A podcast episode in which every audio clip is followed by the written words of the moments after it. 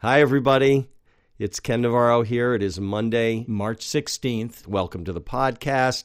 I am still getting over a bit of this cold. It's been kind of a long week. It's been with me, but it's almost over. We had some great weather this weekend in Baltimore. It actually got up into the 60s, which is just amazing after the winter we've had. I hope you all, wherever you are, have had better weather too. Well, this morning I am going to do something brand new with my podcast, and that is an interview. I have brought in uh, a guest, and he's going to be with us in just a few moments. There are a number of other guests that are going to be doing the podcast in the coming weeks. Uh, this is a new thing, and uh, for the very first time that I introduced an interview and a, a, person on my podcast, I wanted to pick somebody special to me. And so I picked my longtime friend and longtime musical collaborator, keyboardist Jay Rowe, to be with me. I've known Jay way back since 1994 or 3, I believe, when the two of us playing in different bands, me leading my own, Jay with the saxophonist Marion Meadows, we met up playing a double bill at the World Trade Centers in uh, Towers in New York City. And I guess it was 93. I think it was 93, 94. I'm still not sure. I'll ask Jay. He'll remember. He remembers everything.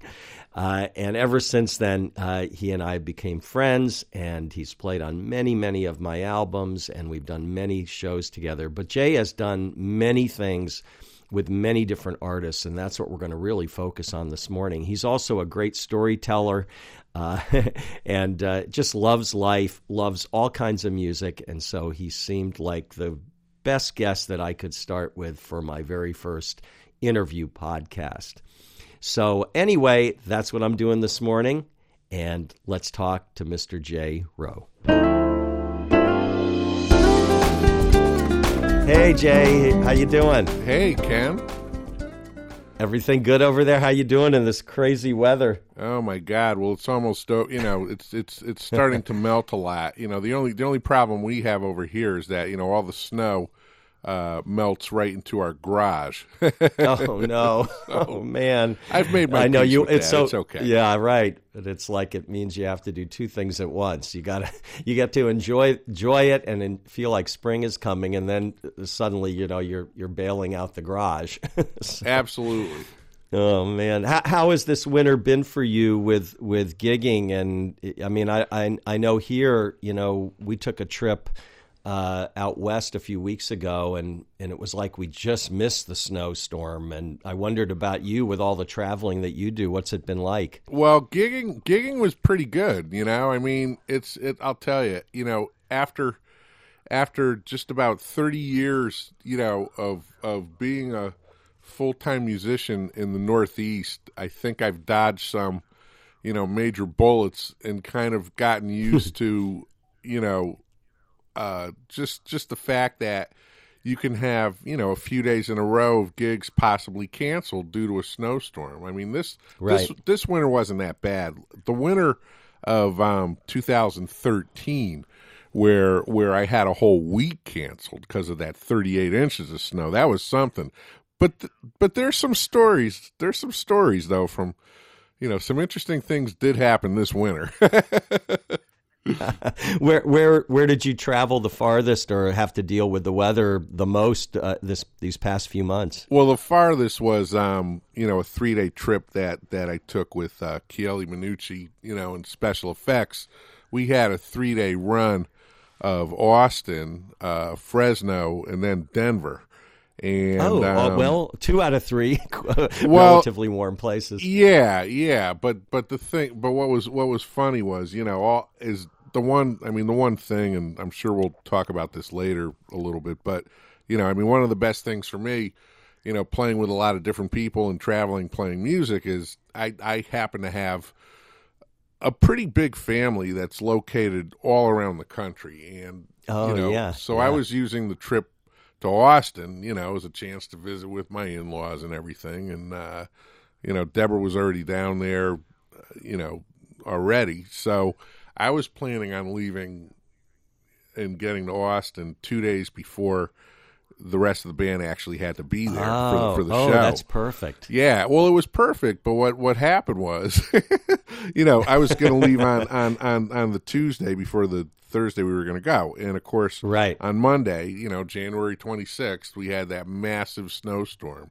And it was coming down, and I'm thinking, oh, geez, what's going to happen? Because I knew, you know, that my flight the next day would be canceled. And so I was actually in Trader Joe's at 2 in the afternoon that Monday, right? And I thought, And well, th- this is in Connecticut. this is in Connecticut, and I thought just Yeah. for the hell of it, I'm going to call Delta Airlines and uh, see what they got, and uh, you know, maybe maybe I'll get lucky. Well, sure enough, I'm walking around with a few groceries in my hand and my cell phone in the other hand, talking to talking to one of the operators at Delta, and they got me on the last flight out of Hartford that night, which was at six. Mike. Oh, that was, night. Yep, which Did was you, at you so you went home, got your stuff, and, and basically went to the airport? I put my groceries back, went home packed, and drove to the airport. Oh my God! See, this is what folks don't always understand that the the gig is the hour and a half, but it's all these other things that go into it. And what a pro like you does is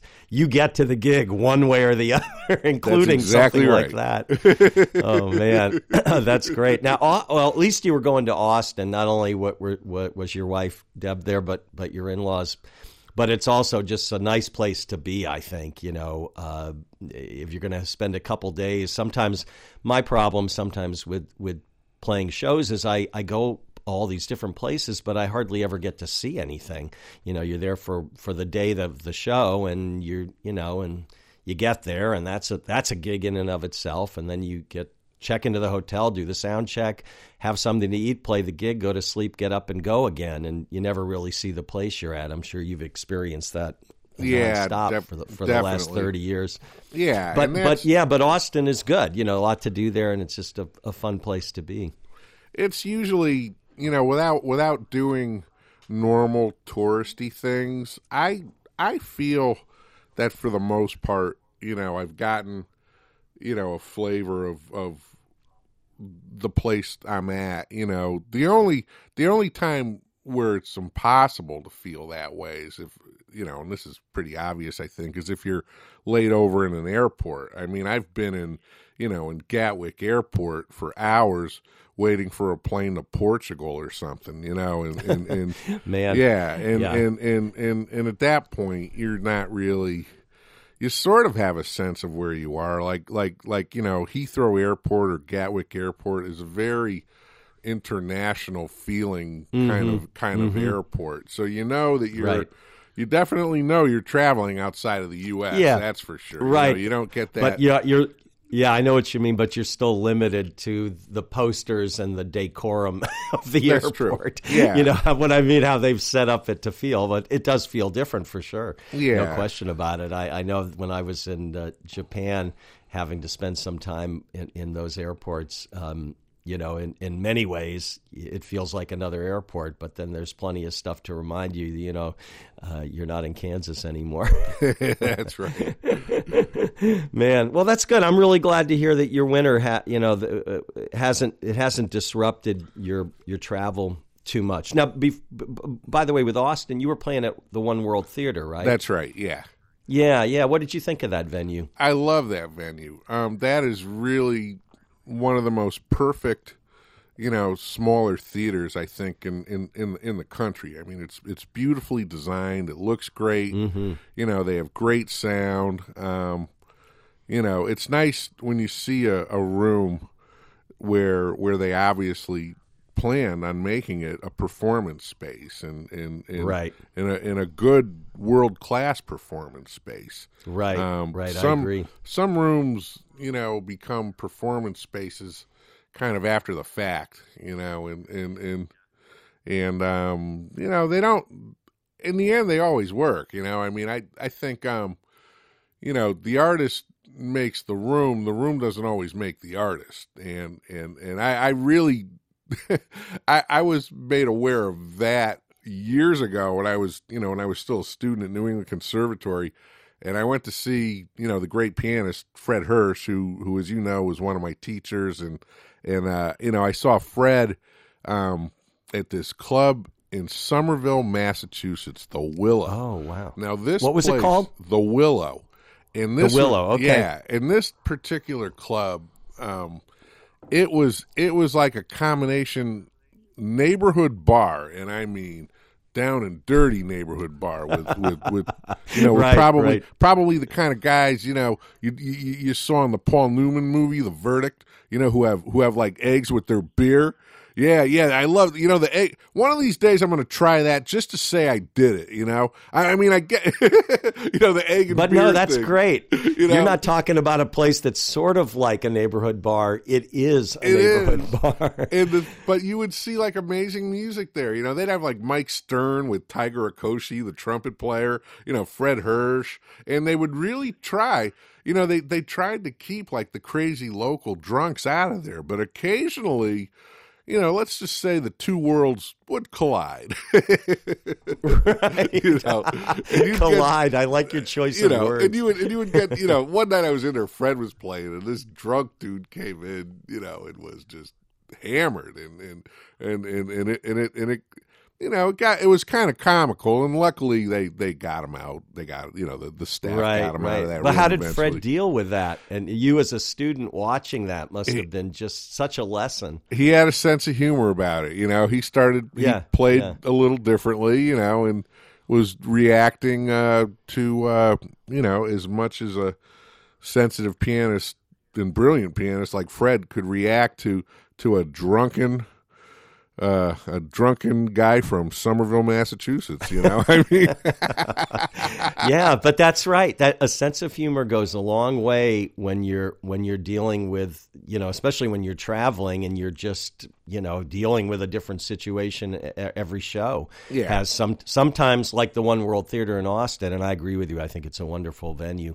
Um, you know, it's it's just like everything's cooperating and making your job easy, and you just focus on the music. But then there's other places where there's so many distractions, and and if you if you let them get to you, you know, you only make it harder to do what you came to do. And so that sense of humor, which which you have in abundance, I think, is is is really good. You know, really useful. I the other thing I noticed about the One World Theater, I got to meet the owner when I played there, and it just was totally one of those situations where it flows from the top. You know, he he clearly was music driven and took a lot of pride in in everything about that venue and. Um, so it was, you know, a classic case of of it starts at the top and then everything goes from there. So, oh, absolutely, an- yeah. and and then you said you went to Fresno next. We yeah we were in Fresno at at a place called the Tower Theater, and um and that was you know Fresno's interesting because they have you know there's there's a there's definitely an interest in in smooth jazz, um but I don't know whatever promotional mechanisms there are it's it's um it's challenging for them to get people to come out you know and, and Right, and- with the with with the lack of any stations in so many places now. Yeah. just- it's it's one thing for the music to not get played, but then when somebody comes to town, you know, how do you get the word out? Yeah, and I mean it's really you know with no radio, it's it's you know there there's times when as a as a, as a promoter, I mean you're you're literally out in the streets, you know, just talking Right, to people. right. It's like it's like you're campaigning, you know. Right. It, it, it truly Well, that's is. true. It's like running and- for president. I mean, you well, know, and and you you know about that because you know this is is this the twelfth year the thir- now thirteenth. thirteenth year. Yeah. And for those of you who don't know, uh, Jay's been doing a a major concert in his hometown of Milford, Connecticut, where he still lives, called Smooth Jazz for Scholars. He's been doing it well. 13, this will be the thirteenth year, and I've witnessed firsthand when I've been uh, doing it that you are out there. I wouldn't call it like a politician because uh, you know you you're you're not you're not trying to get anybody to vote for you, but in a way, you're you're you're definitely asking them to support what you're doing. And uh, I've seen you out there day before the show, two days before the show, and I know you do it many days before then, literally delivering tickets, hand delivering tickets to people wherever they are, wherever they're working.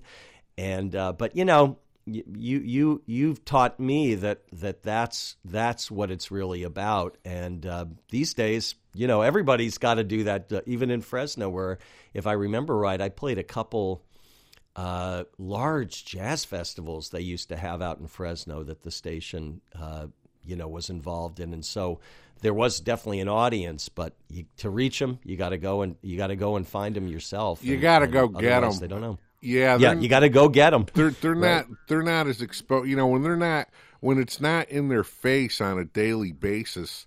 You know, you you have to try to try to put it there because it was. weird. I played there too.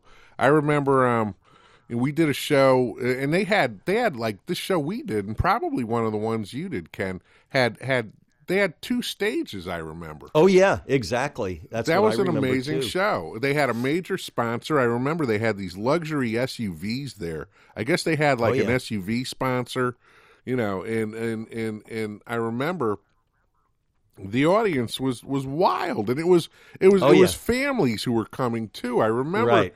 I remember, you know, a woman and her teenage girls who who who who clearly were you know, real potential converts, you know, to the music. Mm-hmm. You know, I mean, they were, and they and they loved, and they, and they were so into the whole vibe, and they were excited about it, and and and and and see, that's another thing, too. You know, just about exposing people who've never who've never heard the music. I mean, you don't you don't know if you're going to like something, anything. I mean, until you try Right. it.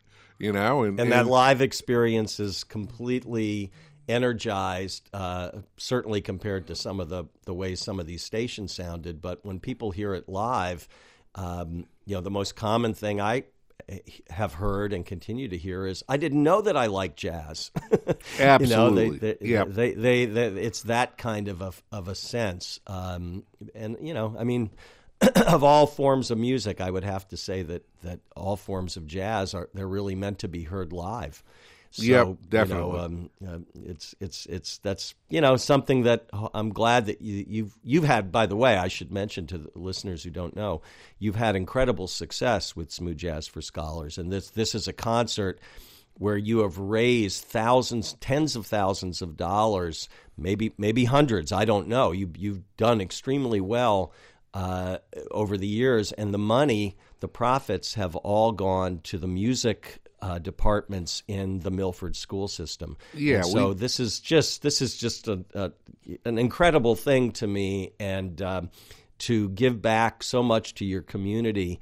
Uh, and also, you know, you hire a lot of musicians now. Now you've expanded the last few years into two nights, and so Yes. you're also hiring all these musicians um, to come in and play, and, and huge names in the smooth jazz world. And and so, um, I mean, it's it's just a wonderful thing all around. If there was ever a definition of win-win, I, I would say Jay Rowe's Smooth Jazz for Scholars is it.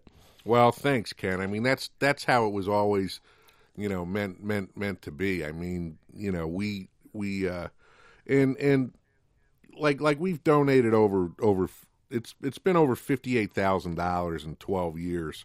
You know, so that's pretty good. And the Wow. thing when you do an event year in and year out, you know, it's not it's we've always done well and we've always had a profit and and and I feel very fortunate for that because I mean as you know, you know, the concert promotion business can be a really tough business at times and uh you know, you you you I mean as a promoter, you, you just have to watch your money, you have to be really careful where your advertising dollars are going because you don't it's always hard to quantify that stuff. And I was lucky. I mean, I was lucky from day one because I had you and Chieli and Nelson and Marion, you know, three, four great artists who were all getting played on a major market station, which at the time was CD 101.9. And, you mm-hmm. know, I was fortunate as a sideman to be involved with all of you, you know, at at the same time. I mean, I wasn't gigging actively with Nelson Rangell, but we had But you had in the past. yeah, In we fact, had You, you guys were were college buddies. we and- were and, college you know, buddies. way back. Yep, and I wrote a lot of tunes for him, you know, in the beginning part of his career. And uh, you know, we had an ongoing relationship. I mean, we're you know, we're he's one of my best friends and and and and uh, so I was lucky that I had you know that kind of access. So that worked, but it could have you never know. You know, I'll I'll never forget you know the last few weeks of that show and we're wondering how it's going to go. And um I remember standing in the parking lot that night. I think we were I don't know what I think I was waiting for Marion or something. I don't know what what I was that sounds doing. about right. I mean, I think or no, I, I'm not sure if that was the year that Marion. I don't know if Marion Mrs. was on a later flight or something, or, or what was going on. But I remember I just happened to be standing there with with with the custodian from Foran High School, which is my alma mater, and and and and and it was a trip. You know, I mean, this could have been a movie in the making. You know, it's like, and I grew up with this guy. You know, this this this particular gentleman and I, you know, we're we're we're fr- you know friends since grammar school. You know, and and and as I'm standing there, you know, the parking lot started filling up. You know, and I thought, all right, well, you know, this is working, and and and uh you know it was it was one of those things where where you know luck, luckily at the time i mean i had if it went bad i had the money to pay everybody.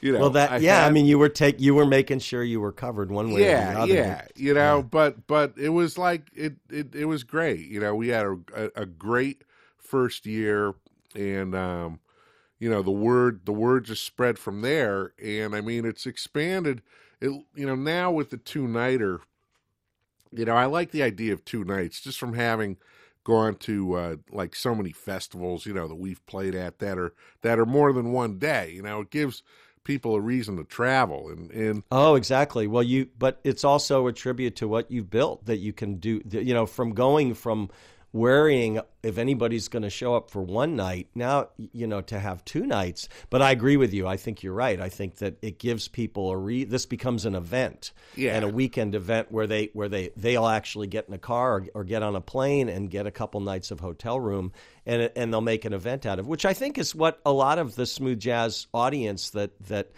you know the type A's I call them you know that are really into the music and go to concerts and buy albums you know they they will make that one of the things they do on their put on their calendar every year Well, so I think it's yeah. smart smart business wise too if you have an active, you know, retiree or something, you know, who's who's who's really into traveling, you know, Mm-hmm. they're and, and loves this music, um, you know, they they're going to be there They're they're they're definitely. It's like a it's like a it's like a you know a version of the Grateful Dead thing, you know, where where they will will they'll, they'll follow festivals around the country. You know, and uh, I yeah guess- yeah I yeah I, we'll- see that too I guess Yeah. we could give a podcast shot shout out to uh, one of those followers, Hap Carpenter from Norfolk, Virginia. Sure. Who- I, who- I saw Hap twice last year. He just comes to different things. You know, he just shows up. You know, we, we saw him at a gig that we played together in, in Connecticut in November. Yeah, that's right. Yeah, yeah, yep. He showed up and uh, Yep. and then and then and then he was in you know well he was at he was he was in Norfolk where he's from, but of course Right, but, right. But yeah, he shows up at Rehoboth Beach, Berks. I mean, he's even he's he's he's missing smooth jazz for scholars this year because he couldn't coordinate it with uh, his trip to Spain. He's going Right, to Mallorca, and the way it fell. Yeah. But I but I'll guarantee you he tried. Oh, he I'll did. guarantee you that he tried. He definitely tried. Oh yeah, yeah. Yeah, so uh, yeah, his his touring schedule is is more heavy than most artists because he's going everywhere. yep, that's right. Uh, he's uh, he's got he's booked. I'm sorry, Yeah. I'm booked. Jay. yeah, he's booked. He's booked. if, if he- Well- he, should he should make a he should like have a sideline career as an MC because he's right i know oh i know well he's he's great he's he's he's a, just a good guy and not only does he support the music but he's just one of those faces you're you're always glad to see him Oh yeah. um, he's he's just a well. Be, before we talk, and I, I have a lot of questions for you, things I'm interested in about about people you played with, and and particular um, things about travel. Let's go back and just talk a little bit about your beginnings.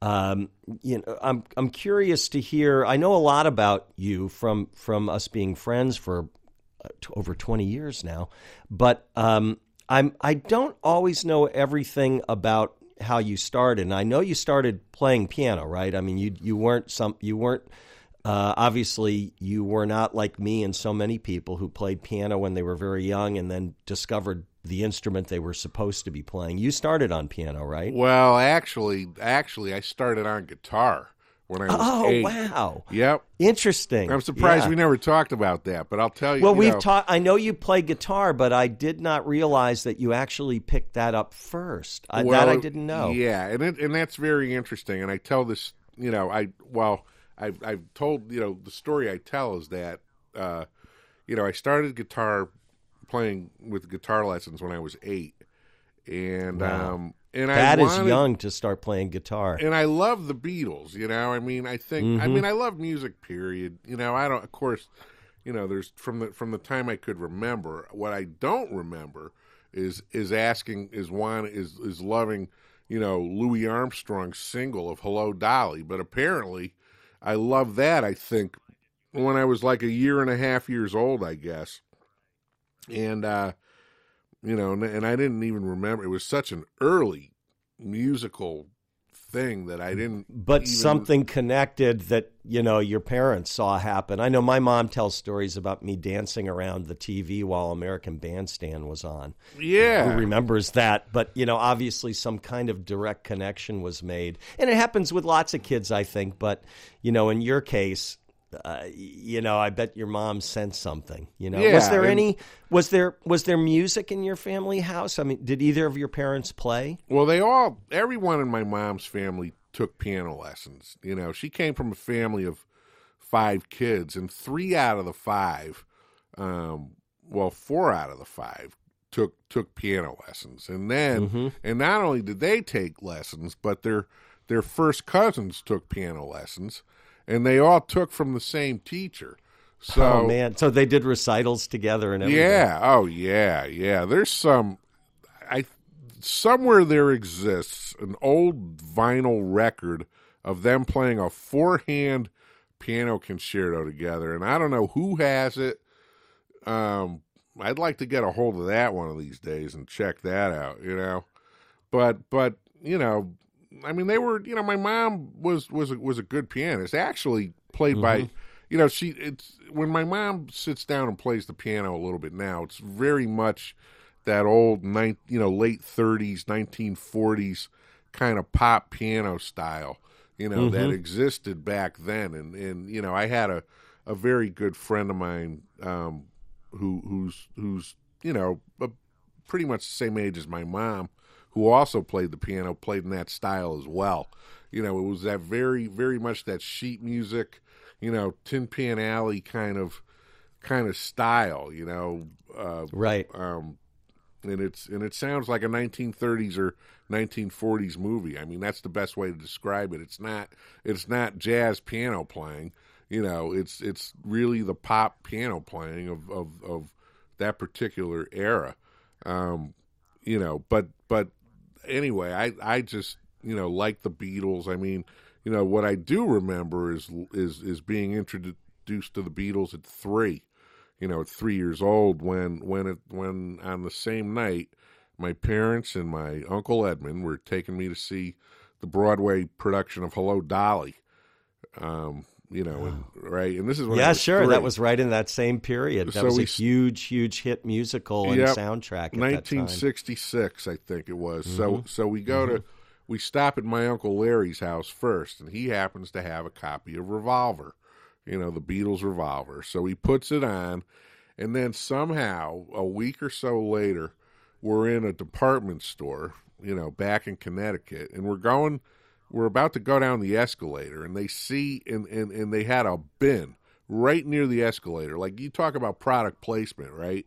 Stacked with multiple copies of Revolver, like four bins across, you know, or something like that. So I'm a three year old. I'm like in Revolver heaven. I mean, you know, it was almost like psychedelic in, in and of itself, you know? Right, And I right, was, right. and I loved record covers as a little kid. You know, I mean, you know, and that cover was just like, I mean, you could look at that, co- just stare at that cover. That's probably why, you know, why I took so much time, you know, tying my shoes because I'd be looking at a record cover at the same time and my shoes wouldn't get tied, you know, or whatever, you know. but but I oh, but I'm great. but I'm staring at this cover, and in the meantime, you know, my mom and my and my younger sister are halfway down the escalator, and I thought I was lost in the store.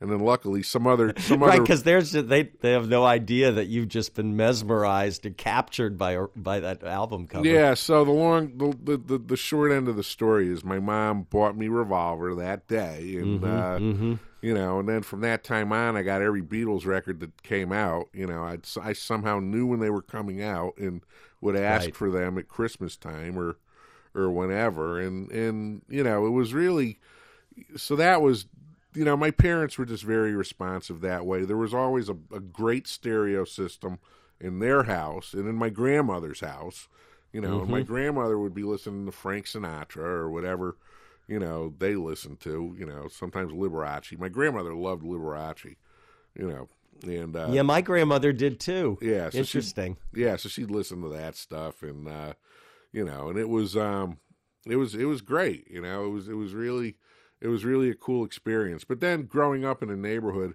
that was sort of like you know the the the the typical wonder years kind of neighborhood you know in the late 60s and everything with all the older kids you know and radios blaring and just you know i mean i was hearing everything and and and i just sort of took it all in and then, you know, so at eight, I started taking guitar lessons. The thing was that the teacher I had was very methodical, very book one, book two, book three. You know, he didn't teach me any differently than he taught, you know, the kid who was more interested in playing baseball down the street. You know, Right. so so I don't know. I like like I wasn't and guitar for me wasn't the kind of instrument where I could teach myself how to play things. You know, two three years later when I started with piano lessons, which was when I was ten and just just before fifth grade started. It was August of um, 1973 that I started playing piano, and within four months, you know, I'm figuring out, you know, how to play chords and and and you know, then I think I don't know, probably uh, in in the spring of '74, right? I see the movie American Graffiti and love that soundtrack. And one of the first things I ever taught myself how to play off of a record was at the hop. Right, know? right. Oh, cool. Yeah, yeah. And then it went from there. Then I'm teaching myself how to Yeah. play songs. So it know. really had there was a connection, and I I understand as an eight or a nine or even ten year old, it's teaching, figuring out stuff uh, without any previous musical instruction or experience is very hard to do on a guitar. Just physically hard for an eight or a nine or a ten year old to play a guitar. Uh, and the, the the fact that the piano lent itself to you immediately being you were you were able to explore and and create your own path with with with the piano. Uh, and that makes total sense to me. See, I started playing piano, and then when I got into the guitar, because I'm 10 years older than you, so everything was was in terms of when the Beatles hit, I was like 11 or 12 when when they they appeared on the Ed Sullivan Show. So I had five six years of piano uh, lessons under my belt, and so picking up a guitar, one, it was a little easier on my fingers because I was a little bit bigger, and two. You know, I had this background of of music and piano and ear training, so I had something to hold on to to to figure out and how to teach myself to play the guitar. Because, like you, I, I was my parents sent me to a teacher who had me reading, you know, Mary Had a Little Lamb out of the Mel Bay books, which I'm glad somebody taught me how to read on the guitar, but that was, you know, after six months I was like, this doesn't make any sense, you know. Well, And that's so, the uh, thing, you know. I mean, and that kind of gets into another area of teaching, you know, where you have to at least, I think, as a teacher, you know, every everybody needs to learn the basics. You know, I mean, I mean, you have to learn the basics, but I think as a teacher, you know, you got to throw in. Let's, you know, I don't know. Let's call it throwing in a teaser where you say, now, now, if you do this, you can do this, you know, and show them how to Right. play.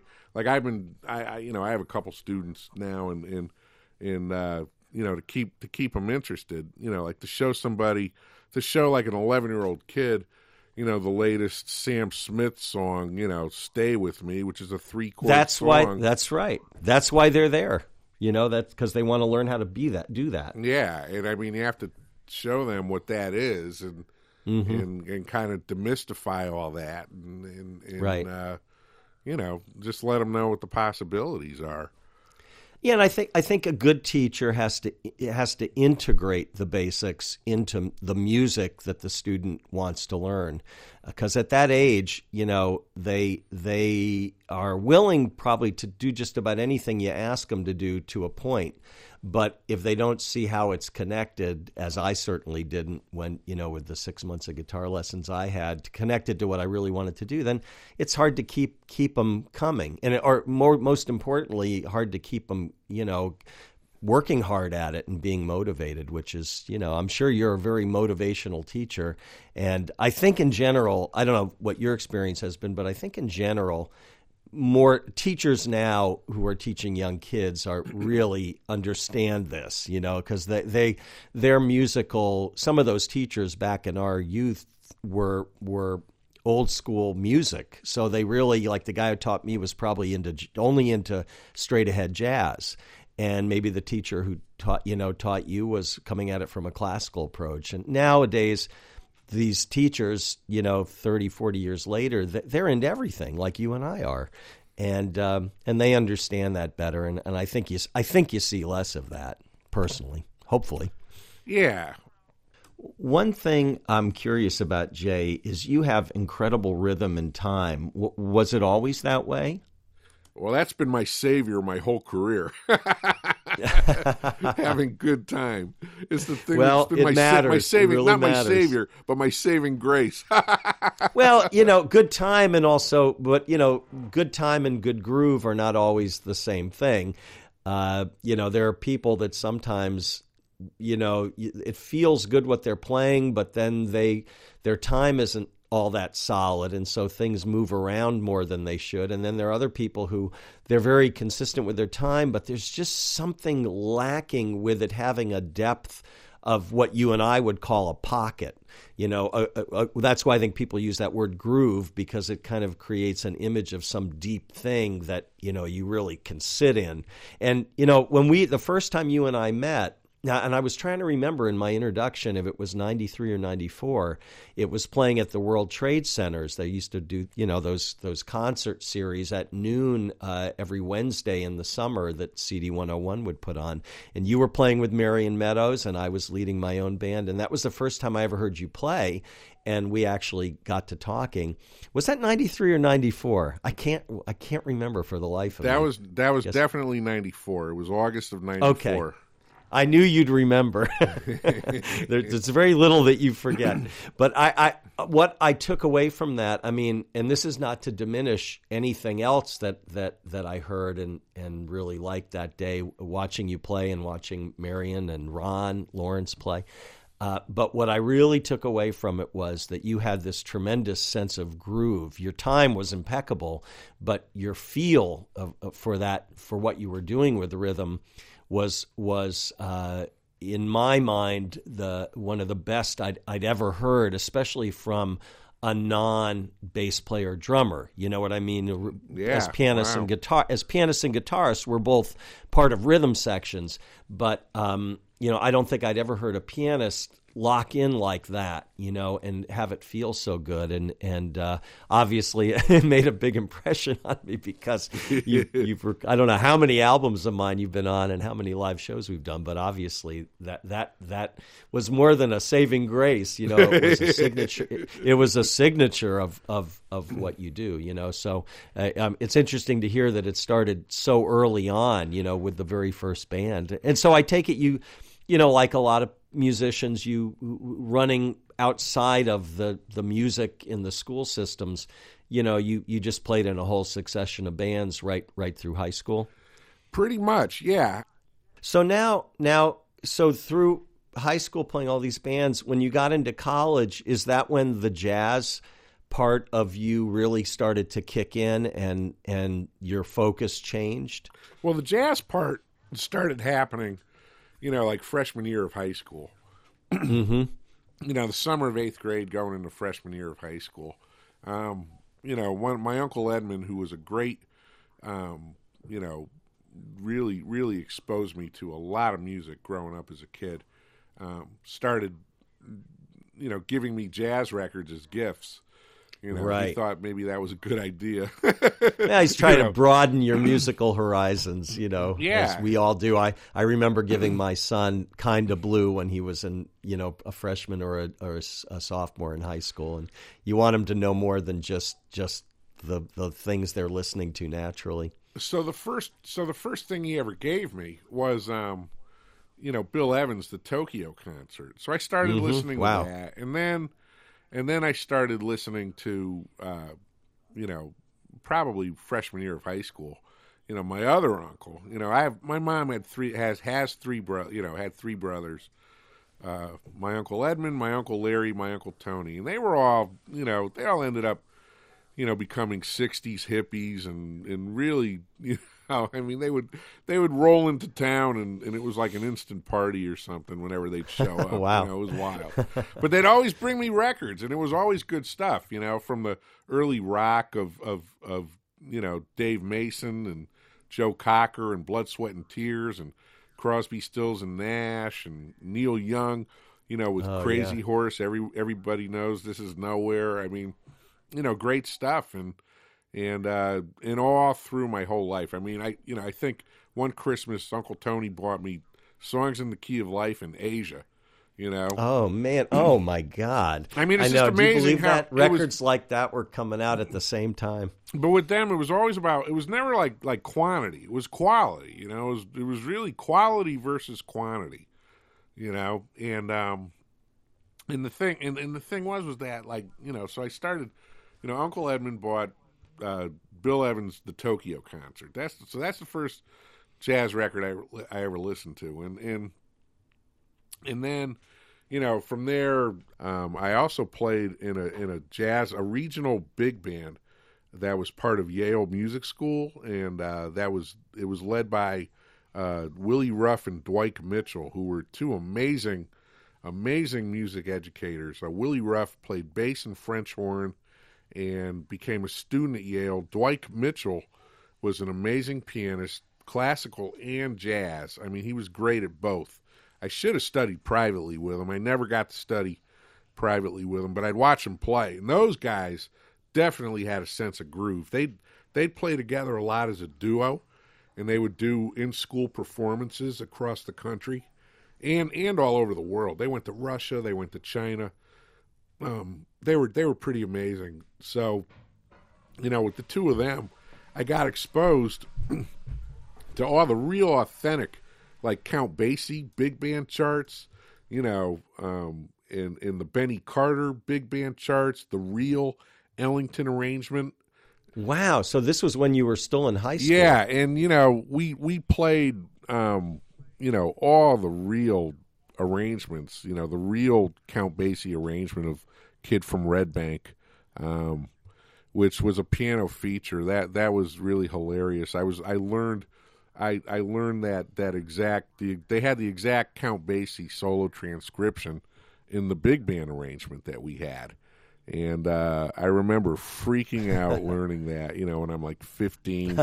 and Wow. Dwike Mitchell, who was, you know, one of the directors of the band, amazing piano player, um, played, was equally great at classical and jazz, you know, and very soulful. I mean, just there, there was never a more complete package of monster technique and, and the kind of soul he had. Yeah. You know, unless you were dealing with Ahmad Jamal, you know, or something, Right, or right, Oscar, yeah, you yeah. know, I mean, But you you got such an amazing, you know, op- opportunity uh, uh, relatively young in terms of, you know, the expectations of a of a leader like that and and and playing music that was took you in a whole nother direction from all the rock and the R&B stuff that you, you know, up to that point had pretty much been the the backbone of how you learned to play. Definitely, yeah. And I mean, and we still, I still liked all the rock. I was still listening to everything, you know. But it was, it was, it was coming from a different place, and and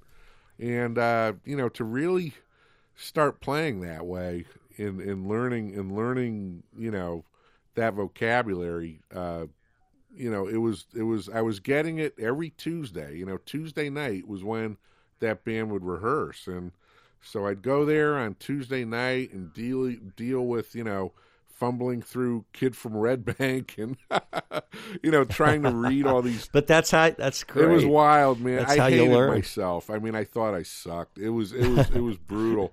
It was brutal. I had I had zero perspective because everybody everybody in the band was great. You know, there was zero mediocrity and and but but to be good at anything musical takes a strong commitment. To be a great songwriter, you know, it's it's not easy. So many, you know, higher quote unquote higher level musicians might, you know, belittle, you know, rock songwriting or or grunge bands or whatever, you know, but to but to come up with any kind of cohesive finished statement that is musical takes a lot of work.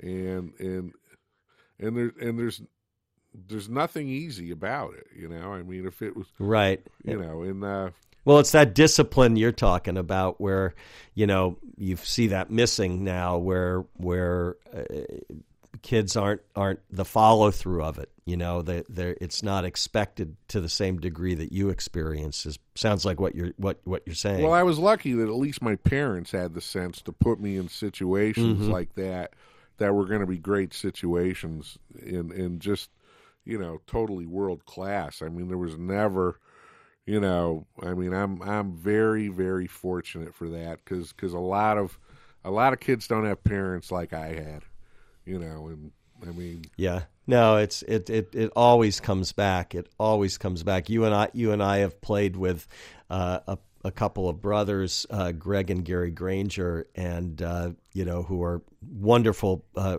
bassist and and drummer.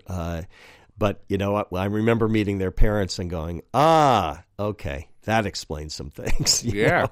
it really your how your parents bring you up and and the the sense of what is what is expected of you and where you place the bar for yourself that's where it always starts they give you the confidence to do that but they also make it clear that this is what is expected as a minimum you know and uh, it uh, now it's funny as you're talking about your experiences in in these kinds of situations um, especially with jazz have you seen the movie Whiplash oh yet? i saw it yeah that was pretty wild and i can tell you i Yeah. never had any That i must- never had any teachers like that but but but you know this this is a nice segue into college you know and, and we've talked about Right, some of my college experience already you know but um um and then in college you know i met i met dave mann who who you know dave dave mann who not only is he a great great reed player, great saxophonist, but a wonderful Oh, arranger and composer in He's his own amazing. right. He that was all starting when we were at the conservatory. You know, he was he was a fine pianist as well as a great sax player, and and was writing great Mm-hmm. songs back then, and arranging and getting into all that stuff. And uh, and then of Right, course Nelson right. Rangell. I mean, you know, I mean meeting Nelson was we were we were really you know on the same page, totally on the same page. Yeah. with what we wanted to do Yeah, musically in terms of our, our love of contemporary jazz and pop music and having all those influences in our playing. right. And when you when you meet somebody like that in college, it's it's really meaningful because you run across so many different kinds of people, particularly in a classically oriented music school, which most of them still are.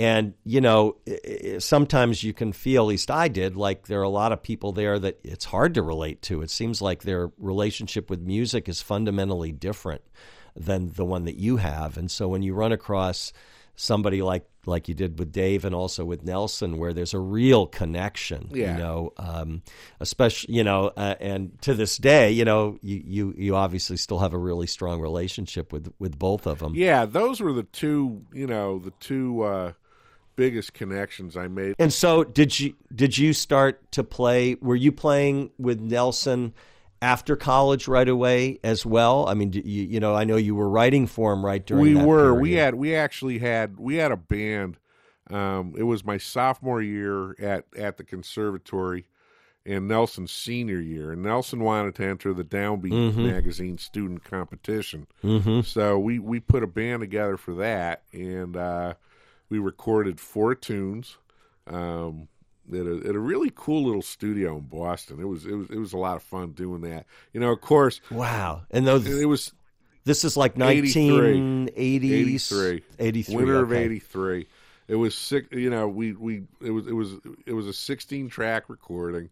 You know, and and uh, Mm-hmm. and we and it was it was it was pretty amazing. You know, I mean, it sounded really good. I don't know where it is right now. I might have a It's- wow. copy of all that. It's stuff on a reel to reel in tape my mom's somewhere. garage or my mom's attic. It's somewhere. I I have to dig this out because Man, you well, you should only because those reel to reel. I have some as well, uh, reel to reel tapes, and you know, I sh- I hope they still. I hope they don't disintegrate when I finally transfer them to digital. You know what I mean? Because that stuff, it's not meant to last I forever. know. Well, I gotta I gotta try and find them, and I might. Hopefully, I still Yeah. have them. You know, hopefully in in a in a in a movie Right? They're they there's. in a movie so. frenzy they didn't get thrown out or something. But Oh, it's But- yeah, I know. There's so much stuff. I know. So you and Nelson were, were did that? Did did what? Did you guys gig together too, we like started around town? Or together. We gigged together some after Nelson graduated because, you know, he graduated Mm-hmm. and moved to New York and had no gigs. So he would come to Connecticut and play with Ron and I. You know, I mean, and and I mean he stayed at my parents' house. You know, and and I mean it was it was it was it was a funny scene. You know, it was. and- wow, that's great. Oh, that's great. and of course love it. Nelson was Nelson. You know, I mean, he's he was he was, you know, a younger version of like he is now. You know, I mean, I mean, I mean, Mm-hmm. and and kind of unsure. You know, he he he knew what his abilities were, but like Right. anybody, when you get out of music school, it's kind of like what's next. You know, it's not it's not like you're interning. Yeah, yeah. You know, you're not like interning with the Gil Evans band while you're in college, and then hey, you have wouldn't a that job. wouldn't that be nice? oh my God! I always remember asking as far back as when I was, you know, in a freshman in college music program.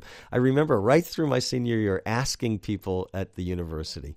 So, what kind of how do you get work? And nobody could answer these questions. I knew there was something suspicious going on right there.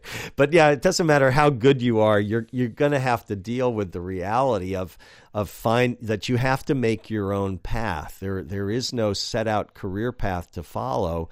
Uh, as a musician, and especially as as a jazz musician uh, or a jazz and and whatever you want to call anything that's non-classical, there isn't a nice prescribed course, you know. So uh, Nelson experienced that, you know, before you did, I guess. So you kind of got to see that. Oh, I definitely and- and watched learn I mean, I bit. Mm-hmm. kept, you know, I, I learned more from watching Nelson's career. You know, Mm-hmm. the two years I had left of school. I mean, then Right. And, and Boy, that's I mean, great. I watched That's it wonderful. and yeah. saw it, and, and and you know, when I got out, I had my own questions. I mean, I didn't know Mm-hmm. exactly how much money I would make. Um, I mean, and and and you know, by the time I got out, uh, I mean, I was, you know, it was interesting because I had there was kind of this thing going on. You know, I was doing gigs with Ron in, in New Haven. We had a really good band. Mm-hmm. Um, So you were always making some money right well, through college, year, yeah, working pretty as a much. musician. I mean, it was funny because like sophomore mm-hmm. year, you know, summer of sophomore year of, of, of college, you know, I, I I was I was doing gigs, and then I had a little gig. I worked in the butcher department at Gloria's Farm Market in Milford for about a month. wow, That was one of my non. I, I stuffed sausages. I knew how. I learned how to. I learned how yeah, to stuff yeah. sausages. You know, and uh, so, but but yeah, you know, I was all. I delivered I delivered pizzas in Yeah. college, so yeah, we were we were both in the food Yeah, industry. well, and that makes sense, you know. But we both love food, but but but I mean, yeah, but you know, so that so, but it was it was it was mostly music. I mean, I was pretty fortunate, you know, that there were gigs, and and then it got to the point. Well, you know, I, I really was in the food industry because all through college I worked in the cafeteria.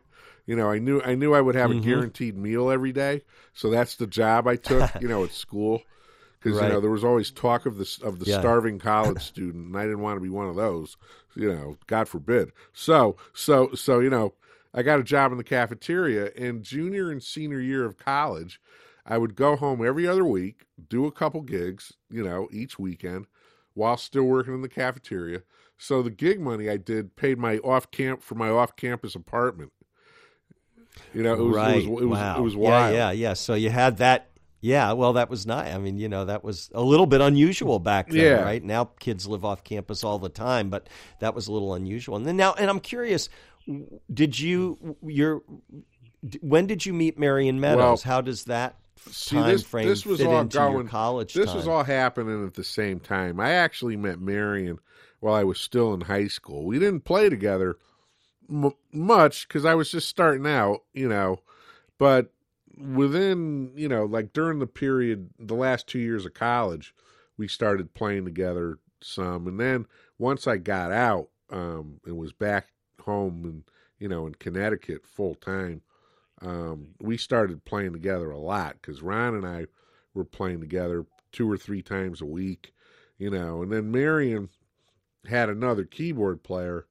Um, he came from well, there were two different bands. There was a band called Sunsight that was led by a great keyboard player, Joey Melotti, who went on to you know be Mm. Barry Manilow's music director and Michael Bolton's music director. Has worked with Liza Minnelli, um, all all sorts of different people. He's had a really great career, and so he and Marion had a band, and then when Joey when they weren't playing together anymore, um, I think when Joey left to play with Michael Bolton, do some tours with Michael, Marion needed a keyboard player, and he had a guy from Baltimore named Jock Burvick, and the two of them played with Norman Connors.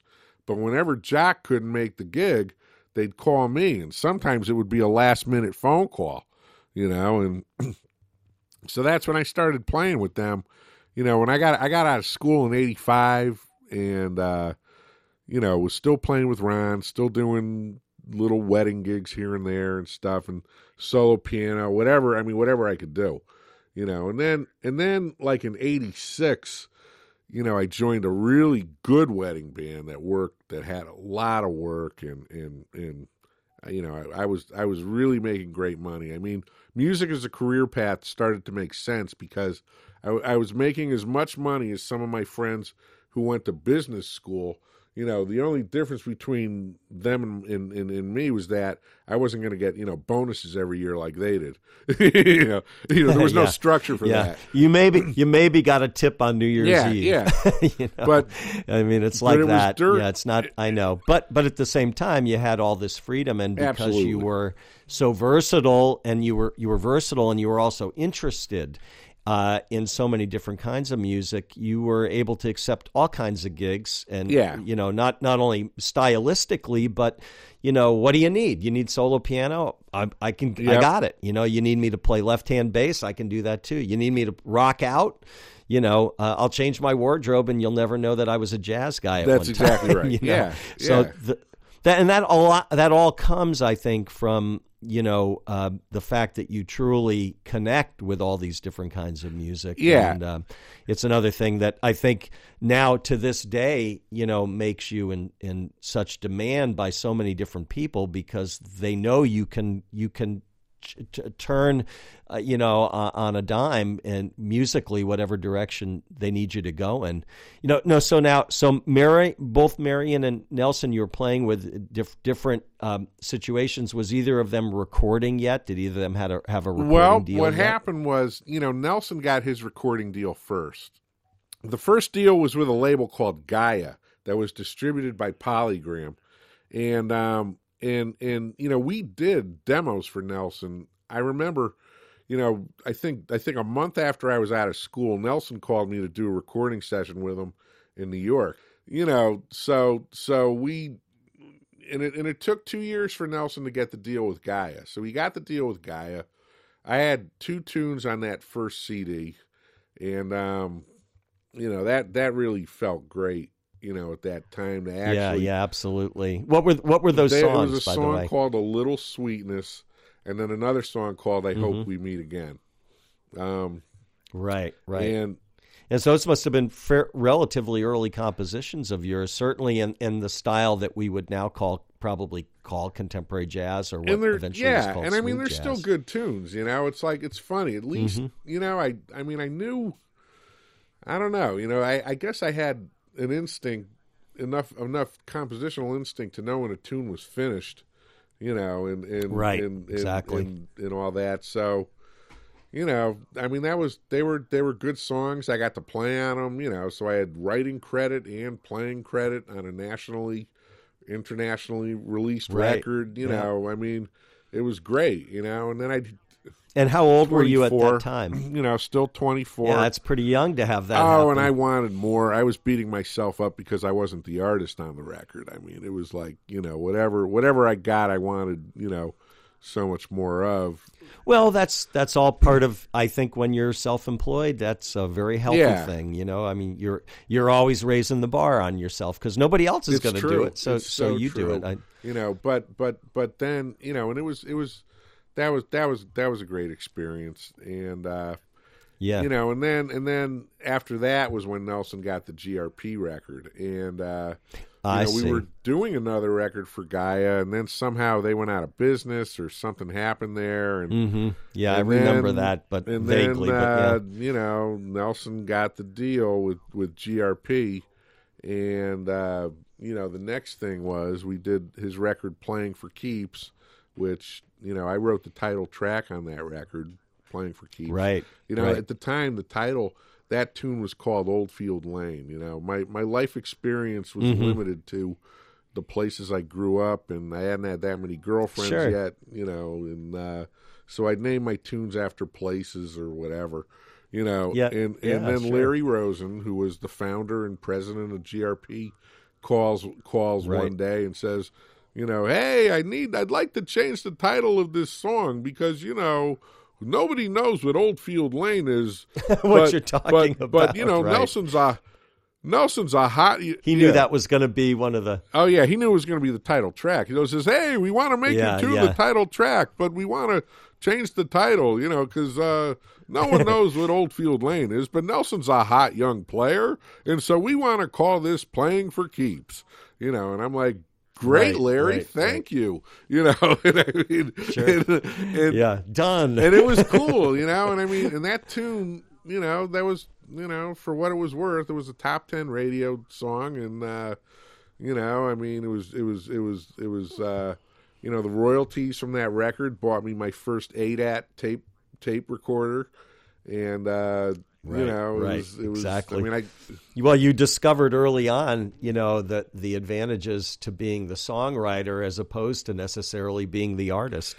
And uh, you know the advantages of being the songwriter go can go for a long Oh, it- time. I know you probably don't see too much money from that now, but Well, you but it- know at it- one it- time I'm oh, sure it did. paid over a long. it really did and, and and and you know i mean i would i would tell anybody in the business you know never underestimate the power of songwriting or or holding a copyright because even if even if it's a record that's not a major record you know major release you know if it finds its way you know into the into mass media and as long as you properly register it with ASCAP and Sound Exchange and all these companies, I mean, you could have some pleasant surprises.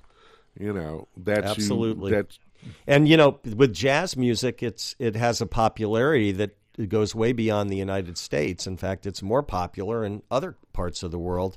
And you know, I'm sure you've had some nice surprises. I, I certainly have, where suddenly they're using eight songs in Japan for some TV show, and and checks for phenomenal amounts of money come in out of nowhere. Things, songs you might have forgotten you It's wrote. pretty you know? wild. So the this that's completely different than than the artist. You know, uh, in other words, when that's happened to me, it hasn't had anything to do with the fact that I was the artist.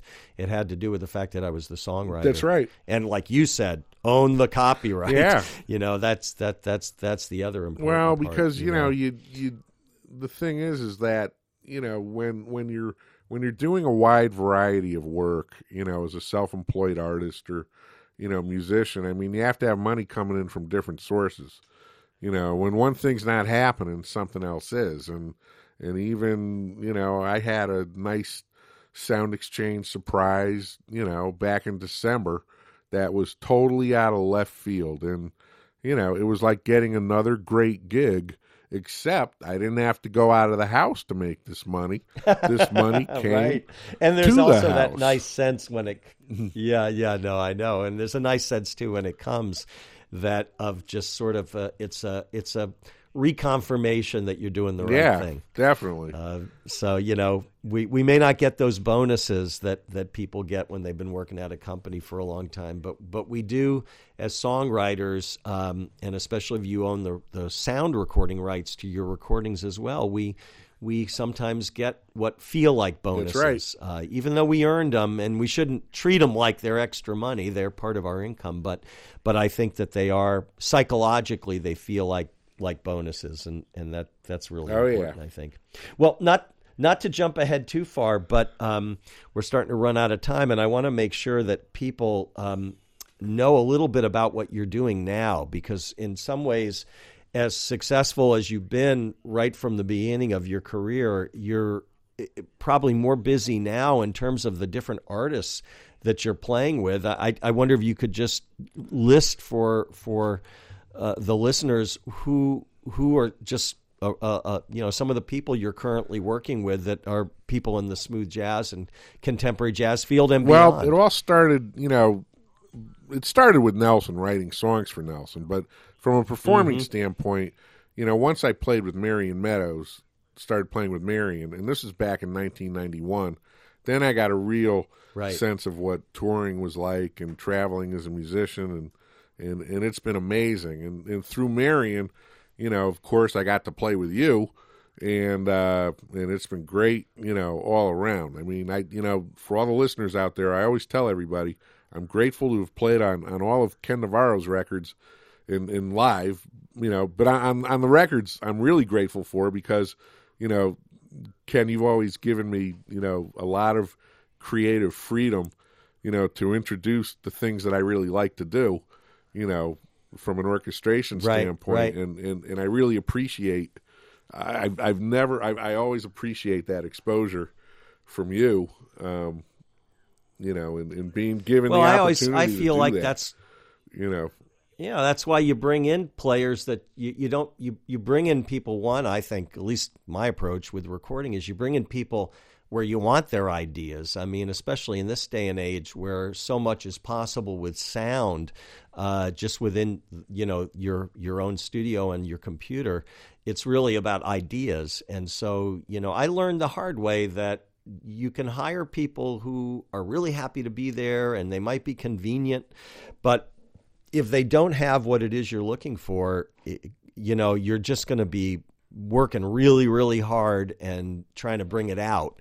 And in your case, what was, and the reason why you've been on so many of my albums is because one, I wanted your ideas and your input, and two, I knew that we were all you were you were capable of doing whatever it was that either of us could think of, uh, and then some. Uh, but you know, you were you you came with it. You know, you weren't we weren't trying to pull it out. We were just trying to get the very best performance and the best ideas. But you know, right off the bat, it was there. So you know, it was a natural fit. But now you you've now I remember I can't remember what year it was. We did a show together in um, in Philadelphia. Uh, remember at Yeah. Penn's Landing.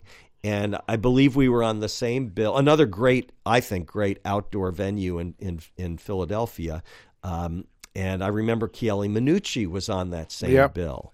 And r- I think right, right around that time, you started to do some work with Chieli. Am I right about that? Yep. Was it right? I, I, and I'm thinking, was that like 1999 Well, or a- 98? Actually, that I was playing with him then. I was already playing with him then. We we um we started Right. playing together. Chieli and I first met when we when I did a project with a singer songwriter that he had discovered named Heather Mullen, and uh, ah, and, right. and Mhm. and you know we were brought together by the producer of that project, um, you know, and and and so that's when I first met Chieli, um, back in '92, playing with Heather, and then we Chieli and Phil Perry, who I've played with a number of times, mhm. also we're on a we were on a bill together with Marion back in 95 so after that show was Yep. when Chieli started hiring me you know when his regular keyboard player couldn't make it you know who was Vanna Garrett Right, right. Vanna was Chieli's regular keyboard player Oh, that's that right. I forgot about that. yeah right. so so that Mhm. started Yep. So that started in '95, and then, and you know, from that point on, you know, a few gigs a year or so, you know, I'd play with Chieli, and then and then I think I played the first record I did with Chieli. May may it was either Special EFX' record Butterfly or Chieli's record Sweet on You. One of those records. I'm I'm not sure which was first, but after that, he pretty much had me, you know, on on most of the records. I'm usually on three or four cuts of of whatever record he's putting out. You know, I mean, I'm lucky that the gigs I do, all the gigs I do, are challenging enough where it keeps me in shape because it's not like I'm on a regular practice schedule, you know, of getting up in the morning and playing an hour of scales and then working on playing mm-hmm. giant steps in all 12 keys and then, you know, working on mm-hmm. a Bach mm-hmm. piece. Mm-hmm.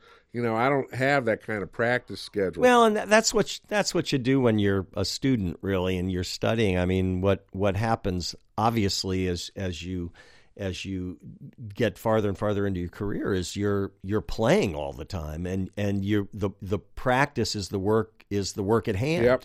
the music that that you need to be ready for with with you know a live gig that's coming up it could be with a new artist or a session date it could be with somebody that we all know uh, but it could be somebody that we don't yeah. know that has called you to do, are you doing a lot of sessions now where where you work at home and you mail the the tracks in kind of thing. There's, I'm, I'm yeah, a there's a bunch of that. I mean, there's a number of those projects a year. You know, I've I've I've gotten into a you know a pretty good groove. You know, to so to so to speak with um with Tom Braxton, who I who I met through you. Mm-hmm. Um, you know, Tom, we I've had I've had tunes on on his last couple records and and it's always gone really really well. Um, you know, we've He's a good guy. I, we we put out a, a couple albums yeah. of his. Uh, well, it's been a long time, and that's where I met him. And he's a wonderful player. And he, you know, um, he played with Wayman Tisdale uh, in his band, and I think a lot of people first got introduced to him then. But he's just also a really good person, and like I, I mean, I know our experience working with him was was really yeah, he, nice, and I'm sure yours he's yours a has total been pro. Too. I mean, and and and the projects have ended up sounding great. You know, I mean, I feel really well. That's the one thing when you're recording with other people, you want to feel well represented. You know, and and and and I mean, so with, between Tom and um, you know, Chieli's latest record, I ended up doing stuff here. I mean, we we we prefer to record together. Um, but due to sure. due to scheduling and stuff, you know, the only way I could do my stuff no, is it's at just. Yeah, you know, I know. And, you know, the fact is, it's just everybody's got a home studio now. I just talking to an old friend from LA who used to do all kinds of studio work. And he just said it's just not there anymore. Everybody calls their friends with who have their own home studios. If they need a guitar part, you know, for a TV show, they call their friend, they send them the tracks, then they, they put some things down and you know that's even how it's happening in the original town of studio work, LA. Yeah, you know? probably. So yeah, just, I mean, I it, think for movies and stuff, people are still going into studios when they need big orchestras. Well, if the if the budget yeah. is there, if it's a really big budget, but just the budgets aren't there, and for most things, and Ironically, this friend of mine was telling me that the biggest budgets where people are still hiring a whole bunch of people and orchestras all playing at the same time are for, believe it or not, the soundtracks to video games. That's become a huge business. That? that? That's become. That's where the money I'll is. Tell you, you know? it's you know I don't I know some people who were involved in that, and I and every you know I hear that that that's really become a major major thing for recording musicians. Which, hey, you know what? It's mm-hmm. you know, I'd I'd like to have some of that. You know, it'd be nice.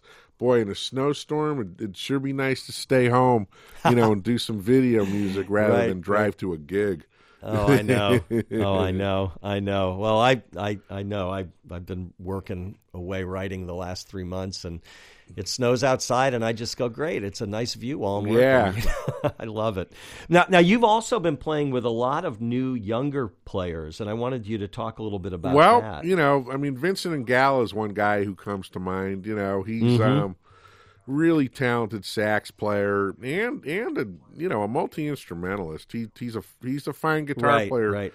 too, and a good songwriter, which has been, I think, the thing that's really got him over the top. You know, I think you. Ha, I have you. I know you've been doing some live playing with Yes. him. Have you also been doing some recording with I him I haven't too? done any recording with him yet. He's pretty self contained and. You know, he's right. um, like a lot of people. you know, yeah. I, I I haven't had the opportunity to do that yet. Although he's probably most likely going to be on my next CD. Um, we've we've talked Mhm. about that, so you know that that that's more than likely going to happen. Um, Right, and, but there been some other some I've seen lately. It looks like um, who who have I? Who, tell me some other of, of the newer players in smooth jazz that you've been working um, with. well, I mean, I've played with Joey Sommerville some. You know, Joey's a great trumpet player um, from Atlanta, Georgia. Elan Trotman. Elan is Elan is a great, great saxophonist um, from Rhode Island in you know in the Boston area. Oh, I didn't realize he was kind of Yeah, neck of the and he's- he's- Very unique sound to his playing. Um, you know, unique sound. Um, you know, playing playing really well, and, and just and just just a great all around player. Um, you know, it's nice to see players like Elan coming in who are definitely, you know, coming from the tradition of of of real jazz playing. You know, he's got great vocabulary. He's he's a complete player, and you can really hear it. Um, you know, but then again, you know, the material. If you didn't have great material, um, it wouldn't it would matter, but it wouldn't matter as much. You know, I mean, any anybody who's becoming an artist, it's really about the material. A lot of players lose sight of that. You know, I mean, there there's you know the players who maybe don't have record deals or who aren't getting noticed and and they wonder why and I and I tell them it's because you haven't made a great record yet you know with with great material on it. And I mean I'm sorry but I think you know that's what and and, and it's been and it's always been that way. Thelonious Monk was a great writer. Miles Davis played great material. You know I mean I mean Herbie Hancock Herbie Hancock was a great songwriter and a commercial songwriter from day one. You know, I mean, Watermelon Man was a top forty hit. You know, for for Herbie back. You know, when when and don't- and and you look at Joe Zawinul, who obviously was a great composer, right. but you go back to Mercy, that's Mercy, right. Mercy. so that's know? that's really the Uh, key. these were You know, so the players, you know, have to have great material. And I mean, I love great material. So, you know, when I'm playing with, you know, people like Steve Cole, who also has great material. I mean, Jeff Kashiwa, you know, with from from the Rippingtons, Jeff is a fine, fine composer and really makes great records and and and to me is is is is such a distinct voice on the saxophone. I mean, I I I I hold Jeff in high regard. I I, I think of Jeff as being, you know, the to the Rippingtons what Steve Perry was to Journey. You know, I I I, I That's I quite a really compliment. that. Well, and you know, it, it with Jeff, you see both things that I think you're you're touching upon. The first that you know the material. You know, if you can't, if you don't write your own material and and, and don't have a, a a vision for that, you got to find really great material. But that coupled with having a specific vision of of a sound that you, you know and Jeff puts those two things together. I think I think all the great uh, players we're talking about they put those two things Yeah. together where it's it's that combination of the writing and the the material one way or the other however you come up with it combined with a statement to make as a player that makes you worth listening to. You don't just sound like another player. That's right. You know, or or, or a school of players. And um, one of the places where I think Elan really benefits from his background of of of you know having a deep history and love of of of jazz of all types is then when he goes to to do his own thing, he has this this whole pile of ingredients to put together in what becomes his stew. And you know that's it's that combination that I think it make, makes it work. Now I'm curious when you you know especially with some of these new newer artists, the first time that you get called to play a live show with say you know uh, Vincent or, or Will Donato or, or, or, or Elan, what what do you do to prepare? I mean, obviously you learn the songs that they they're going to play, but is there anything special that you do when it's a, a the first time you're you're playing with a new well, artist? I mean, the first thing I do is, you know, you just have to listen to the material. And as a keyboard player, I'm thinking ahead, you know, or as I'm listening to what what sounds and parts in this song am I going to be able to play, you know, within my setup and with two hands and without a without a track running, you know. So that's that's the first thing I'm thinking of. I might be I don't know if I'm putting the carriage before the horse or what, but I mean I start I don't know. I I, I like to think ahead, you know, because it I I just feel I can prepare more, and then after that, you know, I mean, as long as if if there's no if there aren't any charts, then I'm writing out charts myself. These days, you know, I don't mind writing out charts, and I've gotten pretty good now with Sibelius, where I can have, you know, good looking charts, you know, that that that are easy to read, they look great, and all that. But but what makes it work best for me is when an artist, um, you know, gives me good charts that are exactly what's going to happen when we play the gig, you know, in terms of the structure of the songs. And then when they give, when they can point me in the direction of their latest live recording of that tune, you know, so I can then hear how it's played and, and, and, uh, you know, make sure the chart's correct and all that stuff. And, you know, it's like everybody's in a lot going in a lot of directions these days. So, in a perfect world, I'd like to have music memorized. I mean, my standard line with people is that by our fifth gig together, if they're close enough, I'll probably have it memorized because I would rather be playing without music than having to look at a chart. I mean, you can't, you know, connect with an audience when your face is buried in paper. And I mean, there's, I have, yeah, yeah, and you're, you know, I, I know I couldn't. But sometimes you just and, don't have and, time. uh, I mean, there's not, there's not time, and you can't selfishly think, oh, I'm going to experiment and see if I can memorize this, and then you know screw up somebody else's gig because. You know, the, the reality of it is that everybody's got their cameras on. You know, there's YouTube videos popping up here and there. There's board tapes being made.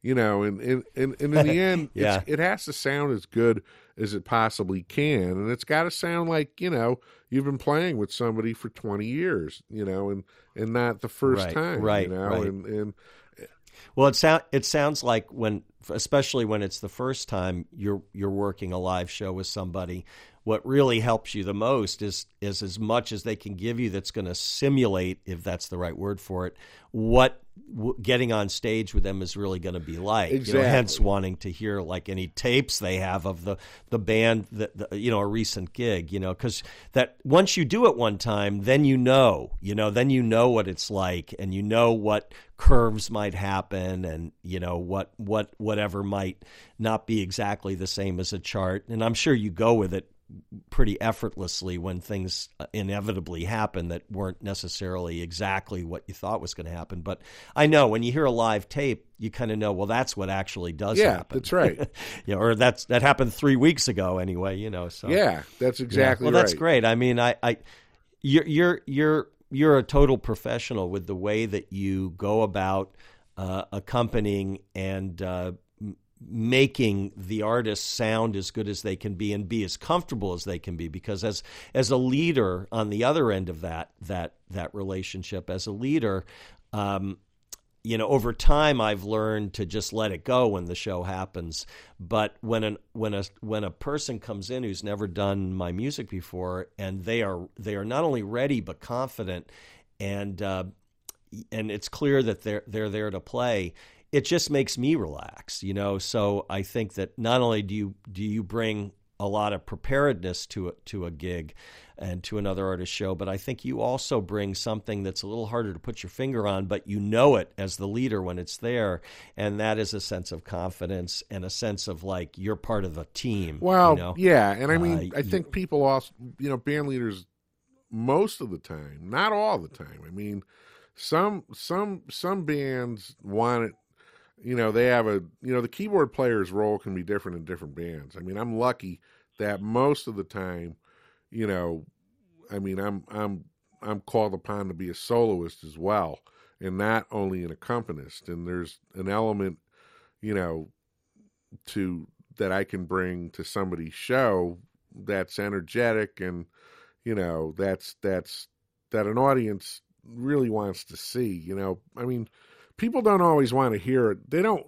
They want to hear a polished performance, but they don't want to hear a you know a sterile performance. I mean, they they no no that exactly, and no you you bring that too, You know, which and- is which is always you know that you have a stage presence, uh, and that's another reason why I think it's so critical for any musician, but it, maybe even more so for you to have a real comfort level with the music because then you're free to to really bring hundred percent of what you have to offer as as a as a performer, which um, you are not somebody. For one thing, and I love this, uh, you don't sit down when you play.